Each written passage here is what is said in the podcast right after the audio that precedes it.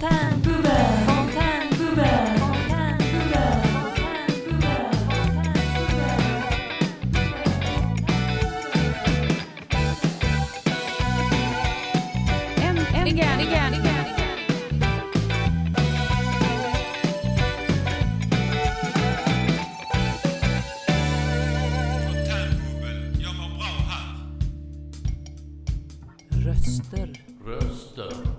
Röster. Röster. Röster. Dagens programledare är Roger.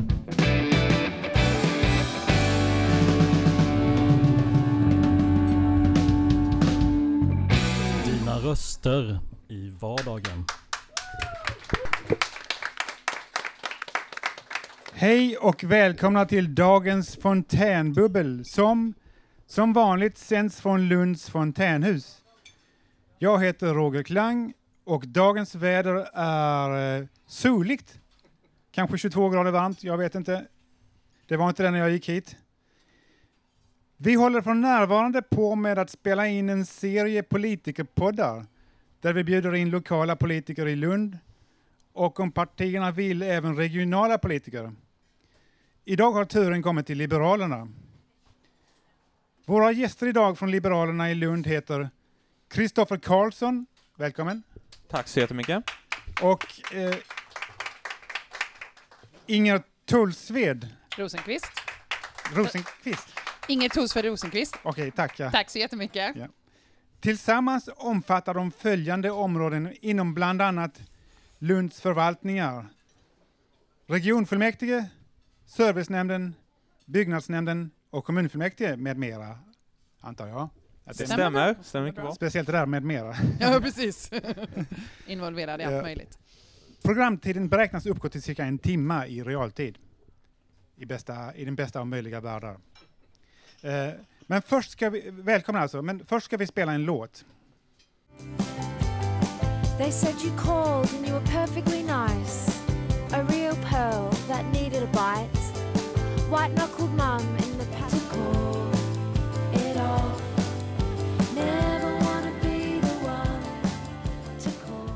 Och det här var låten How was your day med Stella Donnelly. Eh, då går jag väl rakt på att ställa en fråga till er med en gång här. Tycker ni inte att Liberalerna är väldigt lika Centerpartiet på riksplanet? Det, tack för frågan. Bra fråga, den får man ofta, så det är bra att kunna ha bra svar på den. Jag, jag tycker faktiskt inte det, utan vi har ju olika slags bakgrund, partierna, om man, om man tittar bakåt historiskt. Vi, Liberalerna är ett idéparti, alltså vårt parti är fött ur idén om människans frihet, att vi ska ge alla människor så stora möjligheter att styra över sitt eget liv som möjligt. Okej, Eh, men, men man ska väl inte titta bakåt heller, man ska väl titta framåt? absolut, absolut, det är Men jätteviktigt. Jag brukar säga så här, man ska lära av det förflutna, leva i nuet och planera för framtiden.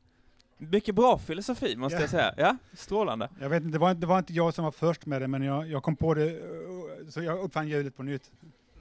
Men i alla fall, eh, då behöver jag kanske inte gå in på eh, vad som skiljer dessa två partier åt då, eller? Nej, jag- tycker det, det finns stora skillnader mellan oss. Att vi, vi, är- vi förespråkar till exempel en ny, en ny regering och Centerpartiet vill ha sittande regering fyra år till.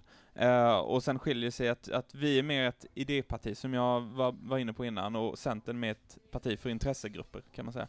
Okej, eh, och då får jag fråga er, vilken är er främsta styrka?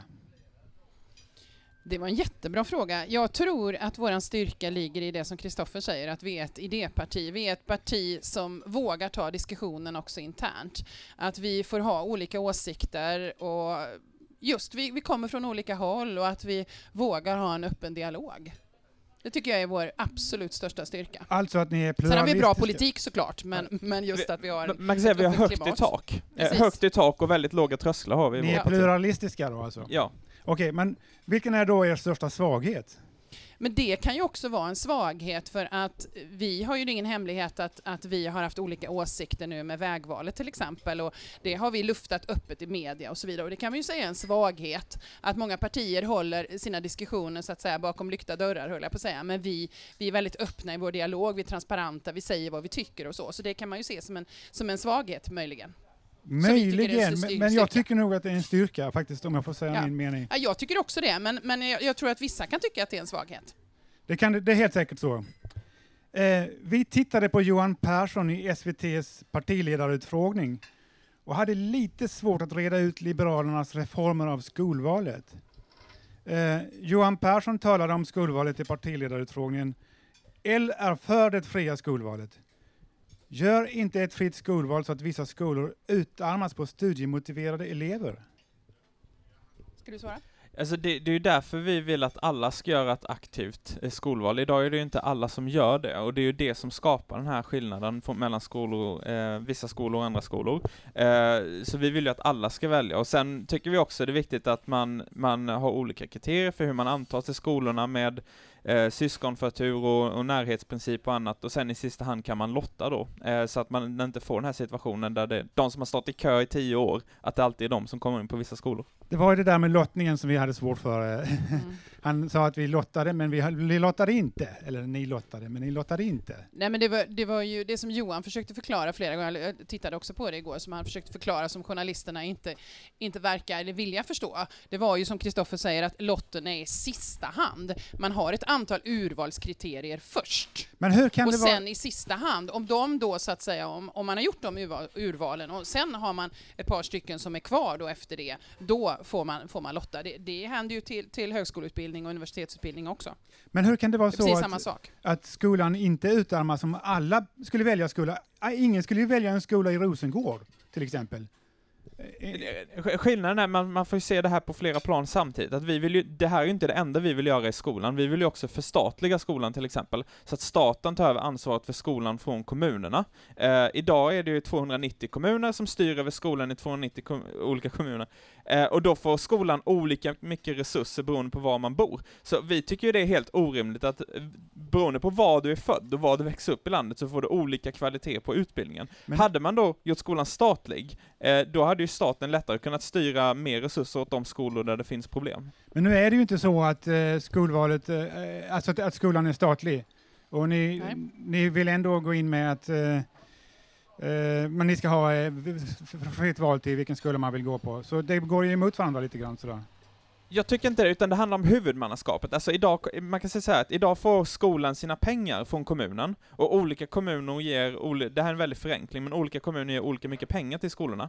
Om alla pengarna hade kommit direkt från staten istället, eh, så hade de kunnat bli mycket eh, jämnare fördelade och de hade kunnat riktas bättre mot områden där det behövs. Ehm, och jag tycker inte det här går emot vartannat, för det är ju så att vi, vi driver ju inte vår politik i ett vakuum, utan vi har ju olika förslag som tillsammans bildar en helhet, eh, som hade gjort samhället mycket bättre, tycker vi. Okej, men hur ser Lundaliberalerna på det fria skolvalet i Lunds kommun? Ska det fria skolvalet gälla i kommunen enbart, eller i regionen, eller i hela landet? Ska man kunna välja att skicka sina barn till en Lundaskola var man än bor i landet?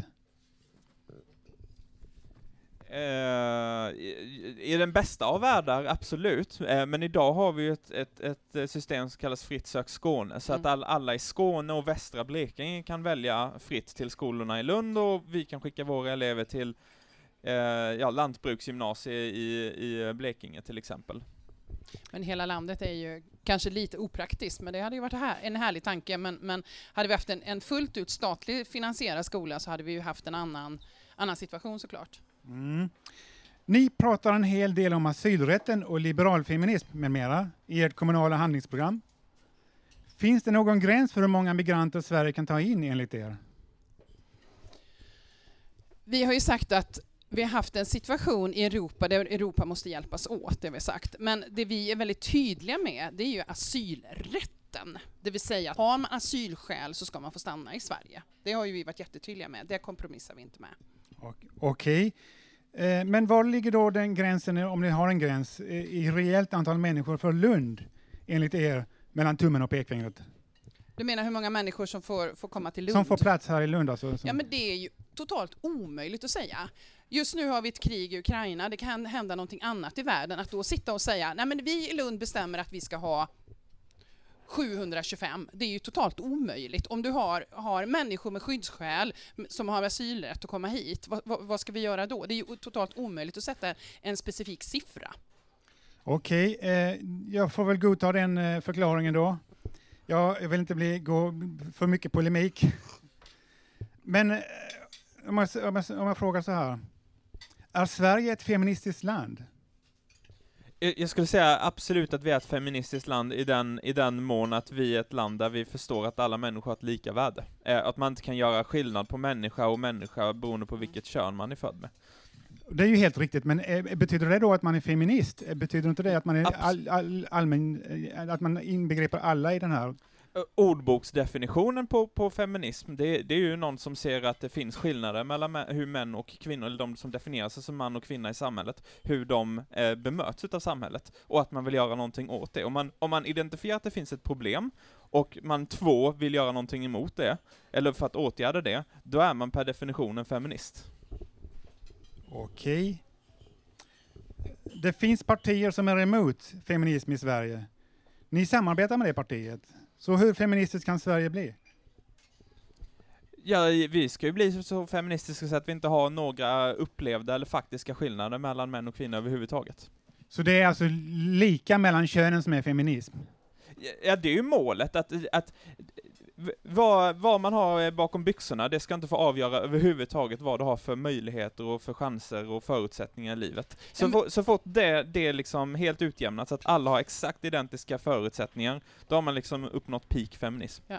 Det handlar ju också om andra, andra grupper i samhället. Så vi har ju sett en grupp till exempel som, som jag brinner lite extra för, personer med funktionsnedsättning, där vi har en frihetsreform som heter LSS, som nuvarande regering har, har eh, gett sig den på att montera ner, så att vi håller på att tränga undan människor eh, med funktionsnedsättningar som inte får de möjligheten att delta i samhället på sina villkor, de får inga assistenter och så vidare. Det är ju samma sak som vi säger att vår ideologi handlar om, som Kristoffer säger, att alla människor, oavsett om du är kvinna, man, kommer från ett annat land, har en funktionsnedsättning, psykisk ohälsa eller vad det nu är, alla ska få chansen i samhället. Det är ju jämställdhet, när alla får chansen. Okej, jämställdhet och feminism är samma sak? Ja, tycker jag. Okej, ja, nu ska vi spela en låt tänkte vi.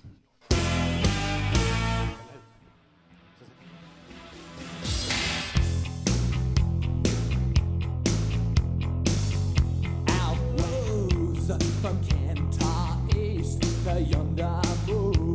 The western desert lives and breathes in 45 degrees.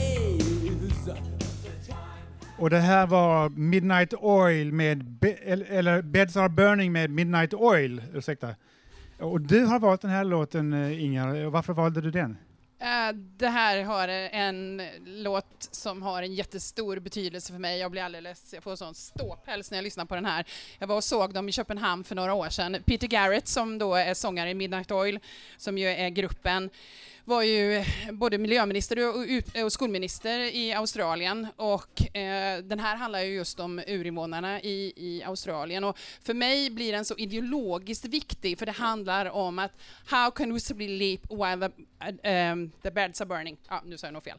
Hur kan vi sova när deras sängar brinner? Det är ju det det handlar om. Hur kan, hur vi måste vakna och se att alla människor måste få plats. Alltså den grundläggande ideologiska betydelsen av detta för mig är så himla stark. Att alla människor har plats i samhället. Alla människor måste få Okej, samma tack så värde och mycket. samma Det blir plats. ett partimanifest där. Ja. jag, har, jag har en fråga här till er båda två. I Lund och i Sverige finns många unga hemmasittare. Hur vill ni arbeta för att dessa unga ska kunna bryta sin isolering? Att satsa ännu mer på sådana verksamheter som Fontänhuset till exempel. Eh, vi måste förstå varför. Alltså det är både att satsa inom skolan såklart, självklart, men också eh, personer som kanske blir hemmasittare även efter skolan. Eh, Matilda berättade för oss nyss om, om personer i den här verksamheten, naturligtvis inte, inte namn och så. Matilda är alltså vår chef på Matilda på, som är chef på, på Fontänhuset. Och hur man bryter isolation och hur man får struktur i vardagen och hur man fångar upp människor så att de kommer in i, i så att säga, gemenskapen igen. Det är extremt viktigt. Och jag tror att både i skolan, att jobba med elevhälsan och alla de insatserna naturligtvis, men även efter, efter skolan. Så vi får inte glömma att det finns de som är hemmasittare även Okej, efter skolan eh, också. tack så mycket. Eh, vi, vi tar det som ett löfte från er. Ja. I alla fall så, vilka frågor driver ni rörande den psykiska ohälsan och psykiatrin? Det är väl du, Inger, som ska svara Ja, på den? absolut, absolut. Det är ju på flera nivåer. Eh, vi ser ju att den psykiska ohälsan ökar och ökar rejält och det måste vi verkligen ta på allvar och förstå att det här är någonting som, som vi måste jobba med på flera olika plan. Det handlar dels om förebyggande insatser, att skolan måste fångas upp i skolan, förstärkt elevhälsa och så vidare. Men sen, och sen i sjukvården givetvis med eh, första kontakten är ofta vårdcentralen. Eh, ungefär 30 procent utav vårdcentralens besökare idag söker för psykisk ohälsa. Vi har måste ha mycket starkare och bättre kompetens när man då möter vårdcentralen eh, för de personer med psykisk ohälsa. Men sen tror jag ju väldigt, väldigt mycket på alla de ideella initiativ som vi har. Alltså Fontänhuset är ju till exempel en, en fantastisk verksamhet för att just fånga upp alla människor har ju lite olika behov. Man kan inte stöpa människor i en och samma form. Man behöver kunna ta lite olika vägar Och jag när håller har med psykisk fullständigt. ohälsa. Vi, vi är alla stöpta i, olika former. Ja. Och vi är individer. Och Ja. det, den, den delen eh, är ju en bra idé tycker jag, att man ser folk som individer och inte som grupper. Ja. Ehm, Jag, jag, jag vill bara lägga till någonting där. Eh, Partiet är inte där ännu, men eh, ett förslag som ungdomsförbundet har eh, också vad gäller psykisk ohälsa, det är att man ska ha screening för psykisk ohälsa i skolan för alla elever. Eh, idag är det så att man träffar skolsköterskorna när man, när man får sina vaccin och sen är det ingen som någonsin ser en skolsköterska igen i princip.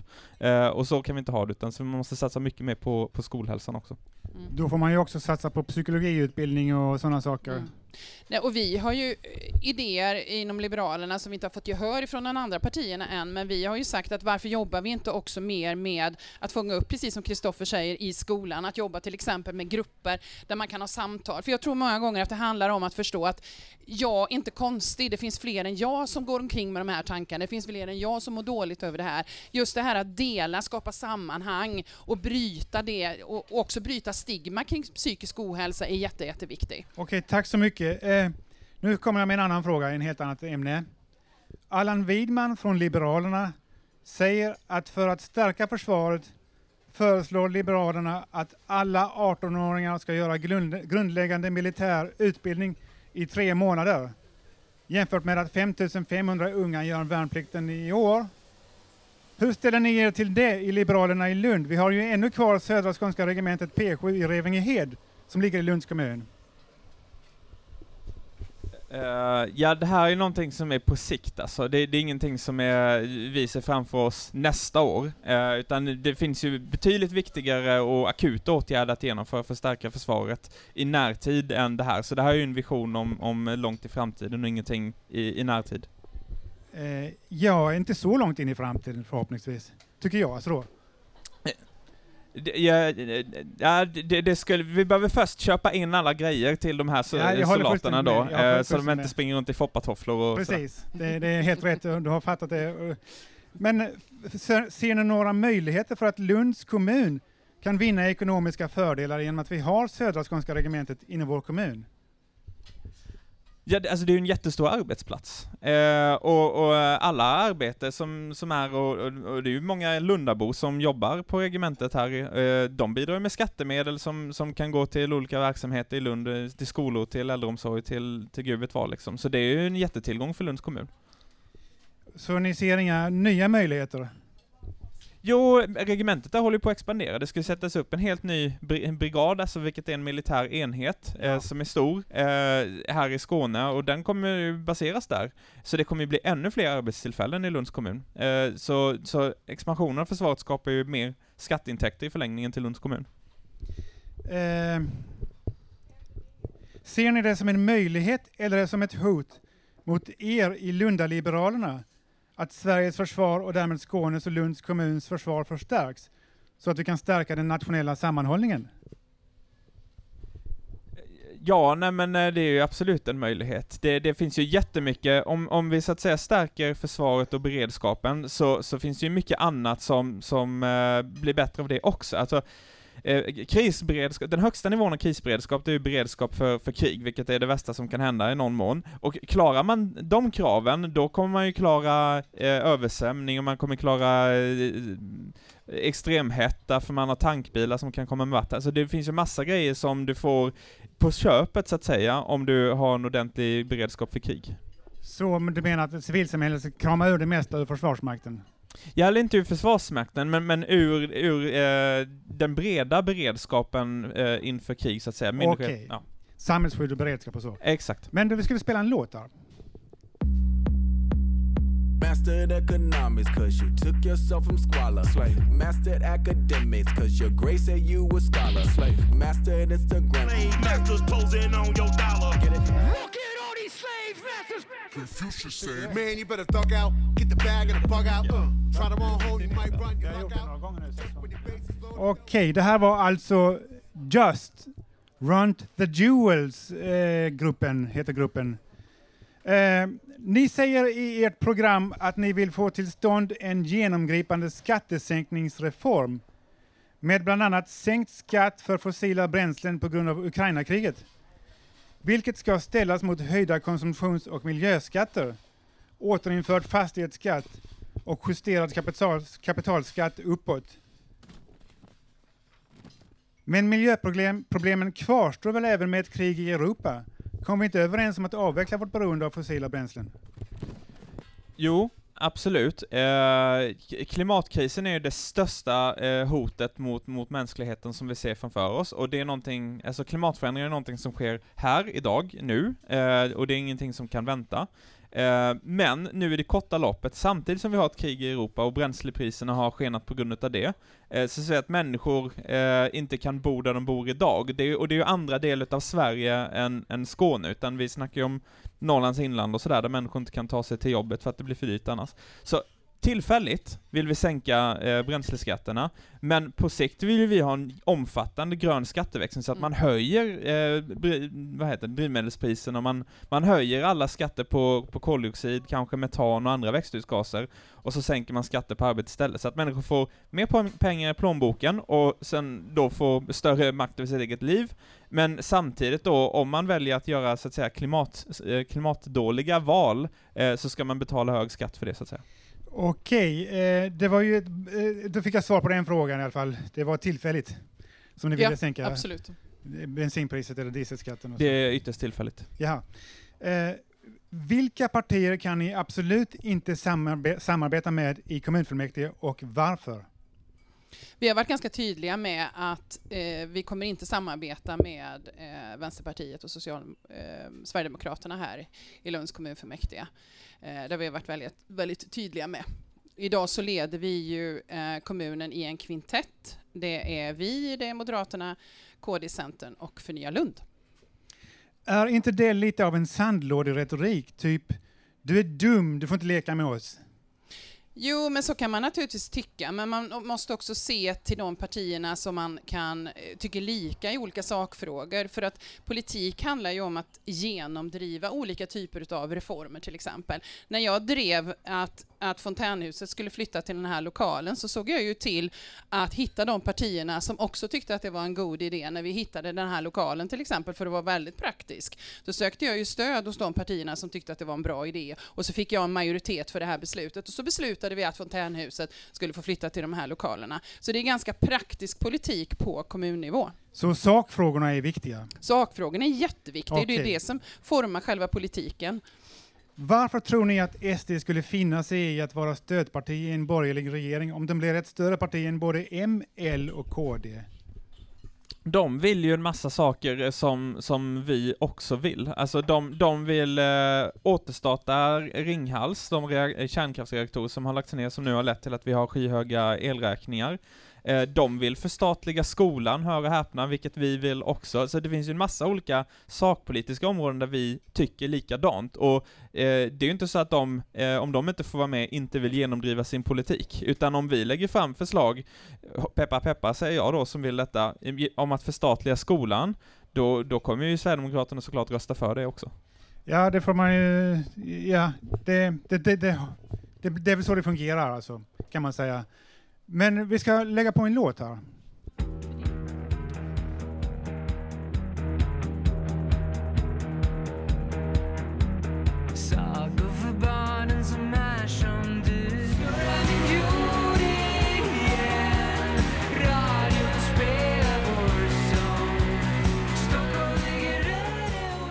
Och det här var låten Pärlor av Kent, gruppen Kent. Och det var du Kristoffer som valde den här låten. Varför valde du den här låten? Eh, det är en av mina favoritlåtar, eller topp top två i alla fall. Eh, väcker mycket så här barndomsminnen och, och så, så en, det är en låt jag gillar helt enkelt. Det är en låt du gillar, ja, det är väl ett bra svar, det är väl så det brukar vara. Eh, vi skulle bjuda upp publiken här och vi har en gäst här som heter, vill du betala om vad du heter? Eh, Marie heter jag. Okej, hej Marie. Ja. Hej. Hej. Jag har en fråga som handlar om, du sa att du brinner om för eh, personer med funktionsvariation. Ja. Eh, nu råkar det vara så att jag har varit ett av de barnen som har bytt väldigt mycket skola. Eh, och jag har varit lite hemmasittare. Eh, och jag tänk, jag, min fråga är egentligen eh, valen, när ni, när ni eh, politik som ni röstar för, eh, där man lägger väldigt mycket på individen, att individen ska göra ett aktivt val. Min erfarenhet är att det kanske inte är, det, det, då glömmer man bort att personer med, har osynlig funktionsnedsättning som ADHD och autism, där att göra väldigt mycket val och lägga väldigt mycket på individen Mm. kan bli väldigt svårt. Och man kan också ha föräldrar som har samma svårigheter så att man får inte samma sociala stöd hemifrån som ja, barn som är, eh, inte har NPF har, får. Liksom. Mm. Eh, och då undrar jag hur mycket utav er politik och när ni röstar för sakfrågor, eh, gör ni liksom research? Pratar ni med forskare? Hur mycket förankrar ni era beslut i sånt som man vet liksom på lång sikt eh, hur det på lång sikt kommer påverka människor och om det liksom är ett beslut som är vad ni tror eller om det är ett beslut som är baserat på eh, alltså vad forskning visar eller vad, om, liksom intervjuar ni folk på plats i, som jobbar i de här organisationerna? Hur får ni reda på underlag för att de här besluten tror vi är det bästa eh, för ja, det samhället vi vill ha? Liksom? Mm. Eh, den, den här frågan är väldigt personlig för mig. Um, det var skälet till att jag blev politiker. Jag har en son med funktionsnedsättning, autism, utvecklingsstörning. Så att jag vet lite grann av det du pratar om. Och eh, när han inte fick det stödet som han behövde ha i skolan så eh, blev jag jättearg. Skrev till alla kommunalråd och eh, på den vägen så blev jag engagerad i politiken. Alltså, man får inte glömma att för att alla ska få samma chanser så behöver inte alla ha samma sak. Verkligen. Det är precis det man inte får glömma. Det är precis det som är liksom vår grundideologi. Vi måste möta människor där de är. Vi kan inte sätta ett fast facit. Så här ser det ut och alla ska slussas i de här stuprören för att alla ser likadana ut. Nej, så är det inte. Alla har olika förutsättningar. Så att vad baserar vi våra beslut på? Det är en jättebra fråga. Och det, jag skulle säga att det är flera olika saker. Dels är det självupplevda erfarenheter. Jag själv, förälder, vet en hel del av det du pratar om, så att säga. Det är forskning, givetvis. Det är väldigt mycket besök ute i verksamheter, dialoger med våra, vår personal, våra medarbetare i skolan, föräldrar och så. Vi har ju oerhört mycket dialoger. Vi politiker är ute väldigt, väldigt mycket. Så att när du får en mix av det och du kan se liksom att man, man bygger ett bra beslutsunderlag, då fattar man ju ofta bra beslut, så att säga. Det måste vara välgrundat. Ingenting som vi tänker så här, nej men nu gör vi så här, liksom li- lite så. Det fungerar inte riktigt så. Nej. Ja. Ja, eh, du har inga följdfrågor då? Eh, du behöver landa lite svaret tror jag. Okej, Ja. men då har vi någon annan gäst här som vill komma fram här. Och vad heter du? Jag heter Olof. Eh, Det var egentligen tänkt att jag skulle vara med och leda utfrågningen, fick inte så mycket tid med det, men eh, det är bra, då kan jag vara desto tuffare i min, eh, i min roll så att säga. Eh, Nej, men jag tänkte mm, lämna ett väldigt känsligt kapitel och det handlar just om eh, kanske mest, en av de kanske, eh, en av kanske både mest intressanta men också mest känsliga, men det tänker jag för ideologi, för det är ni säkert väldigt intresserade av. Men jag tänker ett problem ett problem då när det gäller ideologi, det är att man, man förväntas ju leva upp till, om man, om man, om man har en ideologi man, man stoltserar med, så, för, så, så måste man ju stå till svars för de beslut man fattar. Och jag, jag tänker inte gå in så mycket på just det här med med SD, skillnaden mellan er och SD, det tror jag de flesta förstår ungefär att det finns. Men, men jag tänker generellt att jag har lite svårt att förstå den här motviljan. Om vi lyssnar, jag, vet att ni, jag vet ju att Liberalerna och Socialdemokraterna har varit historiskt väldigt överens om saker och det har funnits tankar Mm, Även om Bertil Ohlin, han ville, som var folkpartiledare, han ville skapa en egen opposition. Det var ju lätt för honom när, han var största part- när de var det största partiet som var opposition mot Socialdemokraterna. Så efter det så har ju ändå partierna varit rätt så beredda till samregering till och från beroende av hur, hur eh, all all over the place de tycker att Socialdemokraterna var. Men både Gunnar Helén och Ola Ullsten och så, inte minst Bengt Westerberg, var väldigt så här inriktade på att kunna samregera med Socialdemokraterna. Och de var också flera att de, att de har svårt att se några sakliga skäl för eh, eh, för att, att ett liberalt parti ska ingå i blockpolitik på det här sättet. Men alltså vad jag är förvånad är att nu har ni, ni väldigt tydligt valt sida. Och det tycker jag är lite, det är lite det, det, det tycker jag har lite svårt att förstå, för Annie Lööf har nu väldigt sagt att hon har ju tagit fasta på alla de här pragmatiska elementen, och, och, men hon kommer ju ändå från den här Timbrocentern, väldigt marknadsliberal, och då tycker jag att ni borde ju ligga histori- liksom närmre social, Socialdemokraterna. Varför har ni låst er om Annie Lööf är så pragmatisk? Varför är ni så låsta vid blockpolitiken då? För att vi, vi helt enkelt tycker att Socialdemokraterna har misslyckats eh, och att det, det krävs någonting nytt. Eh, och det handlar om kriminaliteten, eh, det handlar om energipolitiken, det handlar om, eh, senast nu, vad var det, igår de svängde om, om kärnkraften till exempel. Alltså det, fråga efter fråga eh, har de hamnat fel för att de, de försöker eh, Ja, det finns olika skäl till det. Eh, så vi, vi anser ju att Sverige behöver en ny regering som kan ta tag i alla de här sakerna som, som nu inte har blivit åtgärdade på åtta år. Eh, så ja, det är helt Men ni, men ni har ju samtidigt ingått ett januariavtal och, och grejer fått med en massa punkter och, och sen har ni helt plötsligt bara lämnat det. Ni, ni var ju på väg att skriva, att, men ni var ju på väg att få igenom en massa punkter och hade, och hade, och hade haft möjlighet att föra ännu mer synpunkter på om det var någonting ni var kritiska Ja, på. men Men, ni valde ändå högerburen, så att säga. Men då, då, jag kan ta ytterligare en fråga och, och, och lägga till det som Kristoffer redogör för som också var ett av skälen till att vi verkligen har försökt att få regeringen att flytta på sig och det är just LSS, lagen om stöd, särskilt stöd för personer med funktionsnedsättning. Eh, 2016 så skrev regeringen ett direktiv till, till eh, Försäkringskassan att man skulle sänka kostnaderna för LSS, vilket betyder att det är nästintill omöjligt idag för en person som behöver assistans att just få det. Man måste överklaga och man får vänta i flera år. Och det här är någonting som inte vi kan acceptera. Det är bara ett ytterligare ett exempel på där vi tycker att regeringen har misslyckats och där vi verkligen har försökt i våra budgetförhandlingar på att få betydligt större satsningar på, på, på det här området. Och det har vi inte fått. Och det kan vi faktiskt inte acceptera. För, för som vi sa innan, att vår grundideologi handlar om att alla människor, oavsett var vi kommer ifrån, ska få chansen i samhället. Och här har regeringen under åtta år snart, sex år i alla fall, monterat ner nästan hela den här formen. Det är skäms på det, det kan vi inte ställa upp på. okej, okej, då, då vi tackar för det svaret. Nu ska vi spela en låt i alla fall.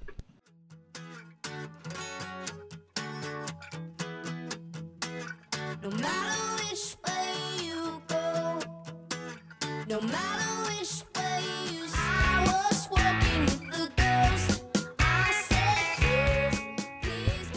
Och det här var Walking with a Ghost med Tegan and Sarah. Och vi har en ny gäst uppe här. Vad, hej, vad heter du? Jag heter Eva Cecilia eh, och eh, jag har en fråga om klimatet som Mm. jag faktiskt ställer till väldigt många för att samla svar som är viktiga. Eh, det är två frågor, teoretisk och en praktisk. Den teoretiska är, vad tycker ni är den mest grundläggande och viktigaste frågan med klimatet enligt ert parti? Eh, Den mest eh, grundläggande frågan med klimatet, eh, det är ju att ingen människa eh, någonstans på den här jorden ska behöva leva på en plats som på något sätt påverkas av en, någon på ett annat ställe. Och det är, det är ju det som är effekten. När jag kör min bil idag och släpper ut en massa koldioxid, så påverkas ju någon i Bangladesh som Ja. riskerar att dö i översvämning. Precis. Den, den praktiska frågan var, var, hur ser er budget ut för att till exempel återställa våtmarker? Och utan, utan att det bara är löften. För det har varit mycket löften om våtmarkerna som är väldigt viktiga. Våtmarker eh, binder ko, eh, koldioxid. Och det är ju ett allmänintresse och då måste man ha bidrag för detta för bönderna är ju inte själva intresserade av det så de måste ha bidrag till det. Och det är ändå en viktig fråga.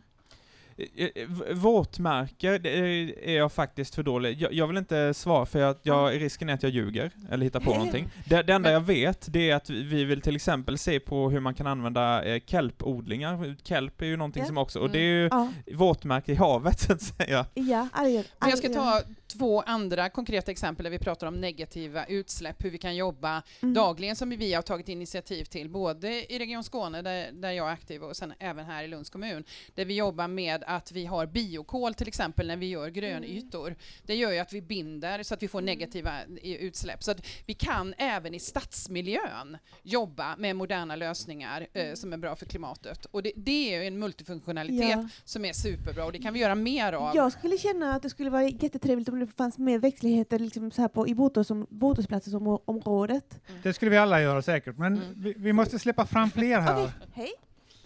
Hej, vad heter du? Heter Ingrid. Och du vill ställa en fråga? Ja, jag, har, jag undrar hur Liberalerna vill utveckla folkhälsoarbetet inom Region Skåne. Eh, Jag kan prata eh, en hel del om det. Det vi har gjort det är att vi har under den här perioden haft en, en speciell folkhälsoberedning som, där vi har haft ett tätt samarbete med en rad olika föreningar för att, att jobba med det förebyggande eh, folkhälsoarbetet. För det är oerhört viktigt med idrottsföreningar, med, förening, eller med verksamheter som Fontänhuset och så vidare, de förebyggande delarna och också stötta upp, som jag sa innan, verksamheter som vi ser fungerar väldigt, väldigt bra. Alltså vi måste titta på vilka verksamheter fungerar väl och där vi ser att, att man har en, en, ett positivt resultat så att säga. Ja. Och så undrar jag hur vill Liberalerna involvera civilsamhället mer mot ensamheten? Vad står det visa? Hur vill Liberalerna involvera civilsamhället mer mot ensamheten? Ja, det är en otroligt viktig fråga. Alltså, ensamheten måste brytas, alltifrån äldre som är ensamma till, till andra ålderskategorier.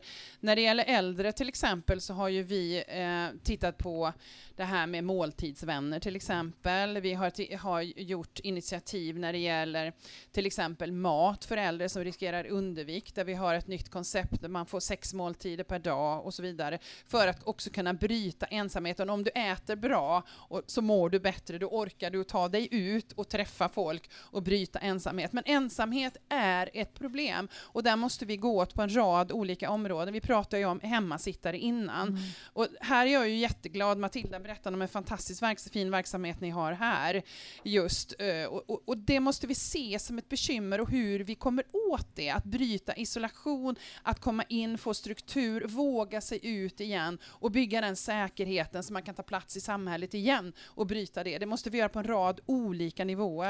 Jätteviktig fråga verkligen. Ja, det håller vi med om här också. Och eh, vi tackar dig så mycket för det här Ingrid. Så, så har vi en annan som ska komma upp här som heter... Karin Palm. Hej Karin, du har en jag, fråga. Jag har en personlig fråga där jag själv har upplevt personligt. Och jag, eh, känns, ja, jag har känsla av att det är mycket sparkrav i kommunen. Jag fick avslag på att få en kontaktperson som betyder mycket, väldigt mycket för mig. Va, vem är det som egentligen är bakom det? Är det sådana hårda sparkrav i kommunen eller?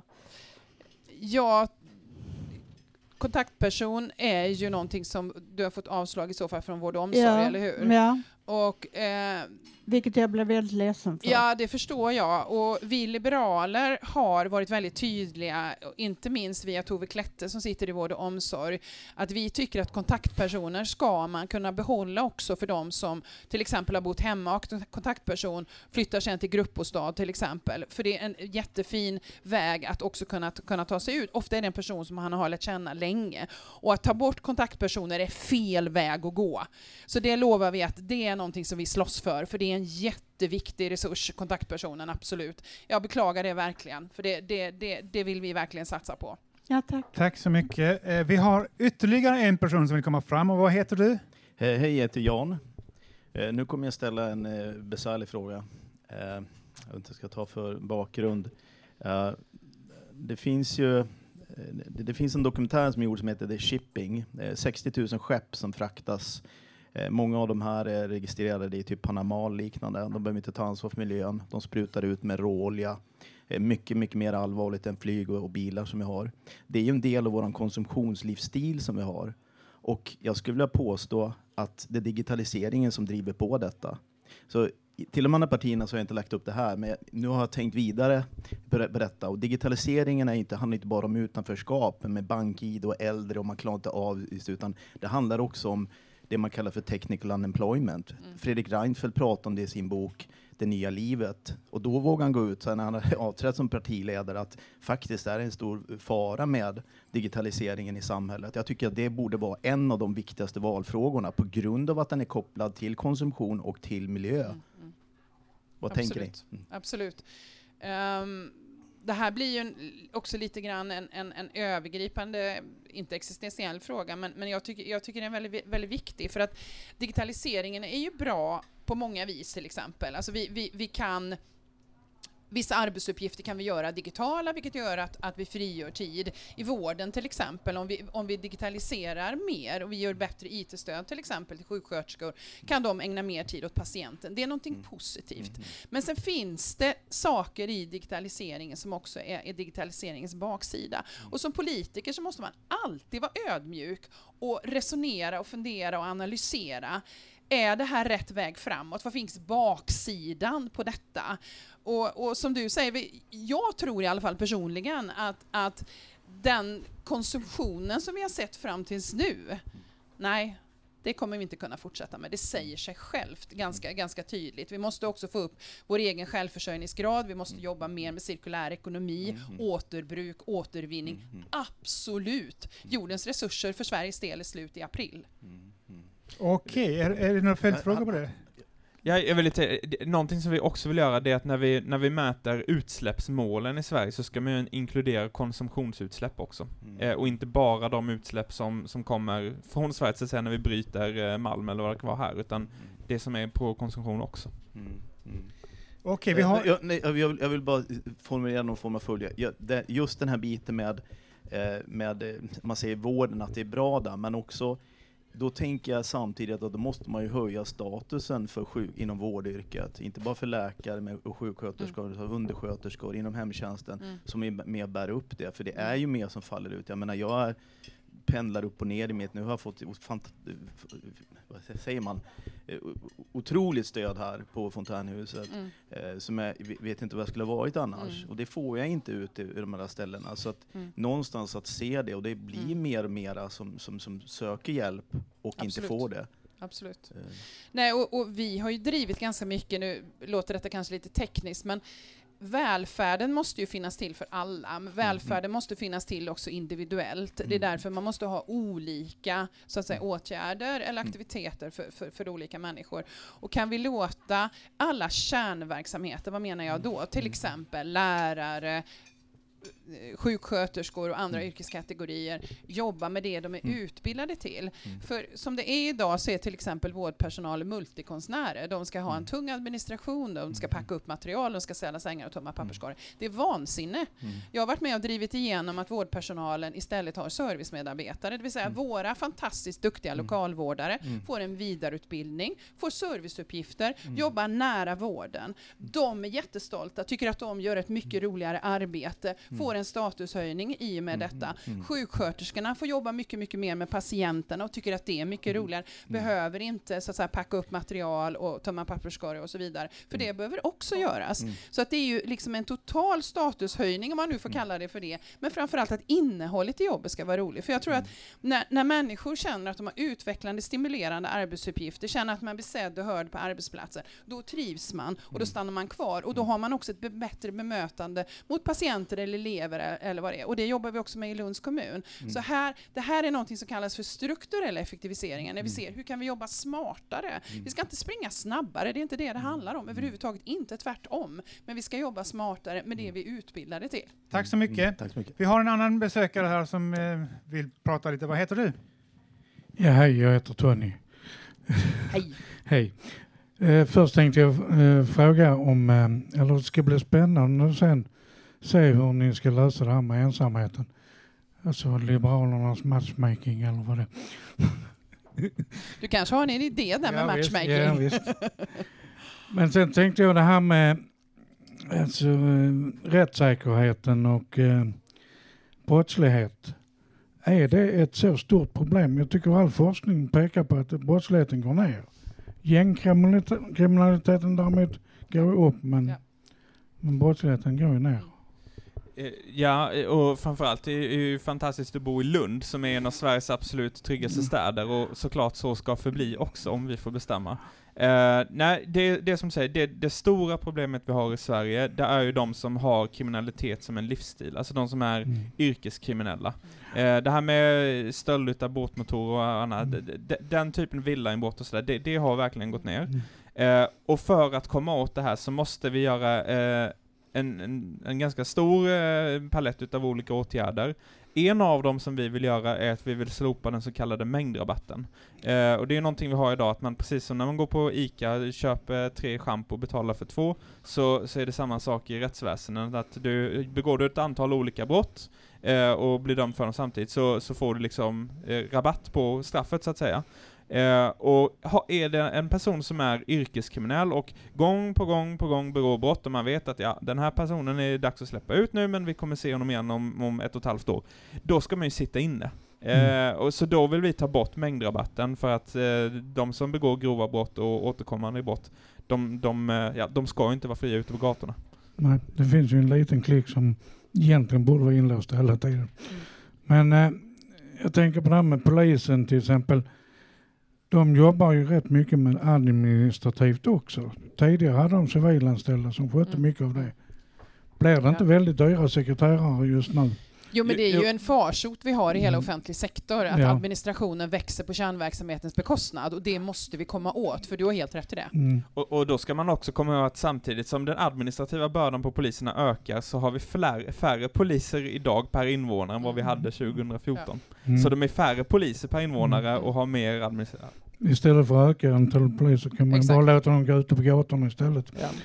Okej, vi får Ja, tacka tack. för, det, för det nu. Och eh, vi har en person här som är speciell för oss. Och, eh, vad heter du? Hej, Matilda heter jag. Och vem är du? Eh, jag jobbar här som verksamhetschef och eh, jag ställde den här frågan, var det igår eller förrgår, till Centern också. För det är en, en, en grej jag har tänkt på nu när jag har följt valrörelsen, alltså nationellt, att eh, det pratas om miljön, eh, men det går väldigt snabbt in på det här med elförsörjning och bensinpriser såklart. Men vad, vad tänker ni som parti att man kan göra, nat- alltså inte bara nationellt här i Sverige, men hur kan vi påverka Europa? Alltså hur kan vi på- påverka mer internationellt när det gäller miljön? Alltså hur tänker Liberalerna kring det? För jag tycker det är en så, det är ju som du nämnde innan här, det är kanske den allra viktigaste frågan vi har med vår miljö. Och så att, men det känns som att den lite tappats när man tittar på de här SVT och så vidare så känns det som att den frågan väldigt snabbt tappas bort och, och handlar om liksom, ja, Sverige och våra priser här på bensin och om elförsörjning. Så bara lite hur ni tänker att man kan jobba med det med internationell påverkan, EU-nivå eller annat kring miljö. Mm. Det, det finns fler, flera delar här, nu är det risk att jag blir lite långrandig, men, men en, en sak som är viktig att gå på, det, det finns ju de det finns ju de som vill ha eh, skatter och sådär nationellt. Vi, vi har ju länge förespråkat att vi ska ha klimatskatter i så hög utsträckning det bara går på EU-nivå, ännu hellre internationellt, men EU är mer realistiskt idag. Ett exempel är att vi vill väldigt gärna beskatta flygbränslet. Men, här är en sån teknikalitet som folk inte känner till, det är att eh, det är förbjudet internationellt enligt ett eh, Chicago-protokoll som är från typ 1947 så här, så det finns olika internationella regleringar som förbjuder det. Och det, det är sånt vi vill gå på, liksom att riva de här eh, gamla, gamla eh, överenskommelserna internationellt som sätter hinder för att typ beskatta flygbränsle. Um, sen finns det jättemycket EU kan göra för att, för att stötta eh, ny eh, tillverkning utav- energiproduktion internationellt. Alltså, det bästa vi kan göra för klimatet idag, det är ju kanske inte att eh, källsortera lite mer här, utan det är att se till att när man ska bygga ny energiproduktion i Indien, så bygger man en solcellspark och inte ett kolkraftverk till exempel. Eh, det har ju betydligt större effekt än, än eh, ja, det, det vi kan göra här, även om vi såklart kan göra mycket här. Sen finns det ju stora saker som vi kan göra nationellt också, som inte bara handlar om energipolitiken. Vi har ju till exempel varit pådrivande för något som kallas eh, koldioxidinfångning. Eh, och det kan man göra på olika sätt. Det är helt enkelt att tekniskt idag finns redan möjligheten att fånga in koldioxid som, som redan är utsläppt i atmosfären. Och det gör man med stora fläktar. Och sen har man en kemisk process där man liksom absorberar koldioxiden och sen kan man gräva ner den under marken. Eh, man kan googla carbon capture så finns det olika tekniker ni kommer hitta på det. Och det är någonting som vi drev igenom för två år sedan, att vi ska börja eh, investera det i Sverige, men det är lite trögstartat sådär, eh, så det är någonting som vi definitivt tycker att man borde satsa ännu mer på. Eh, det är en utav fördelarna då med januariavtalet, att vi lyckas få igenom just det. Eh, nu ser jag att Moderaterna kom ut med något, att de vill också satsa på det för ett par dagar sedan. Okej, vi tackar så mycket och vi måste väl eh, runda av här och vi tackar Kristoffer och Inga för att de har deltagit här. I... Tack snälla. Tack, tack, tack. Och vi tackar Marie, Olof, Eva Cecilia, Ingrid, Jan, Karin och Tony för att de har varit uppe och ställt frågor. Och, och Matilda givetvis. Och jag heter Roger och vi tackar Per här bakom spakarna höll jag på att säga. Som är trollkarlen från oss. På tisdag är det Socialdemokraterna vi ska ta nästa tisdag. Okej, då, då skulle vi avsluta med en låt från, som heter, som jag har valt då. I need never get old med Nathaniel Rateliff and the Night Sweets.